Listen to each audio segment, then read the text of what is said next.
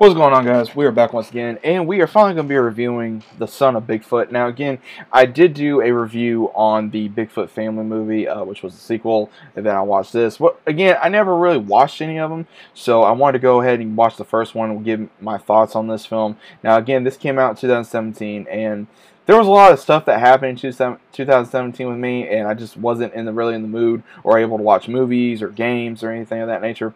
So kind of catching up during that time. And this movie actually I think was better than the sequel. And if I would have watched this, then maybe I would have been a little more hyped for the sequel because this pretty much does tell a story about uh, Adam how he gets picked on a lot, you know, and then he starts, you know, what's happening to him. He's, you know, breaking out of his shoes because his feet's bigger. His hair is constantly growing. Never, you know, if he shaves it, it'll just come right back.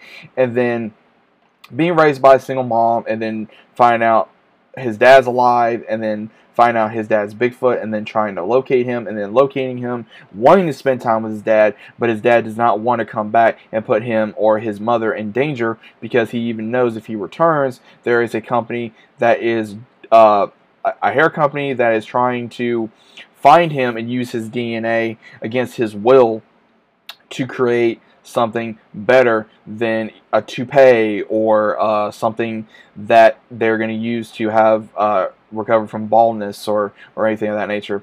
And Adam goes through this journey of not only learning who his father is, what he is, you know, him being definition of a, of a half of a half breed Bigfoot, and he learns he you know he can talk to animals. He has the speed. He has the healing factor. He can do this and that, and it's cool. It is. And the mom, you know, she's trying to figure out you know where his son went, and obviously you know she knows where he may have been gone, and then they go on this hunt of trying to find Adam and Bigfoot and them trying to survive with one another and him learning about his heritage and learning where he comes from, learning who his father is, because his father was not originally a Bigfoot. He unfortunately had a gene in him that made his hair grow so fast that that's the reason why he became a Bigfoot and he was working alongside with this company when they found out what he was they wanted to take him against his will and he had to fake his own death to make sure his family was safe so this made the, the second movie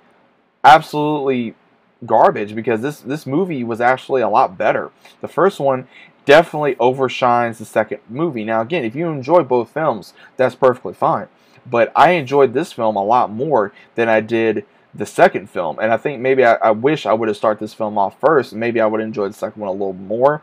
Uh, I felt like this had more comedy. I felt this had more of a meaning. I felt that it was more interesting to see what it was like to see uh, an animated Bigfoot have a family and act like you know uh, a regular dad slash kind of fun person. You know, just having fun with his kid and just you know or learning about where you come from and learning about what you want to do with your life. And it was a good film. I mean, it was. I mean, overall, how would I rate it?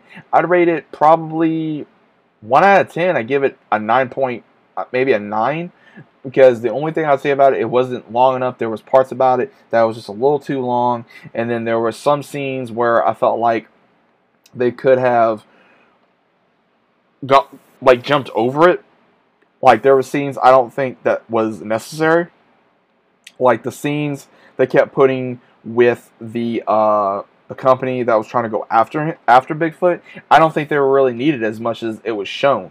I felt like they were trying to give them more or just much as the spotlight as they was with uh, Bigfoot and his son. So that's probably my biggest concern. I think the acting was uh was pretty good. I mean, there was, like I said, a lot more comedy in this film. I felt like than there was in the second film, as well as I felt like. I mean, again, it's. It, it's one of those where I would say it's all for all ages, but the, again, this is a kids' film, and I would say if you want to watch it with your kids or your family or your significant other or whatever have you, then by all means, check this film out. This was on Netflix. Again, you gotta watch it online or own the DVD.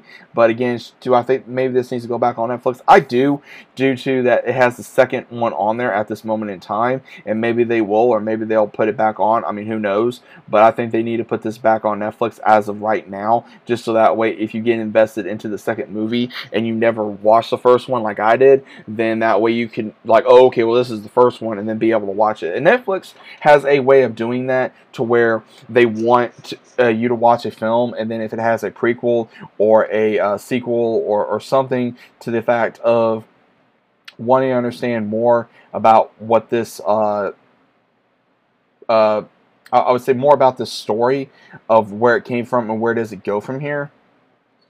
And sometimes they will delete uh, the predecessor or the sequel on, and then they'll just leave one movie on there, and you have a fan or a new fan or an old fan kind of going, okay, well, why did they do that? And, and, Netflix is good at doing that, and I think that is something that needs to quit. But again, that's my own personal opinion. I don't think that Netflix has always done that. I mean, again, Netflix has issues. They're always going to have issues.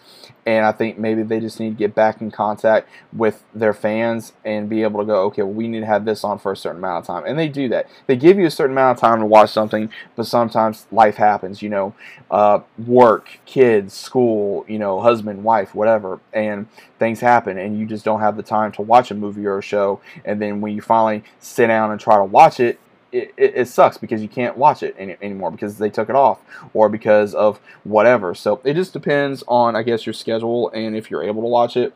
But is it worth buying?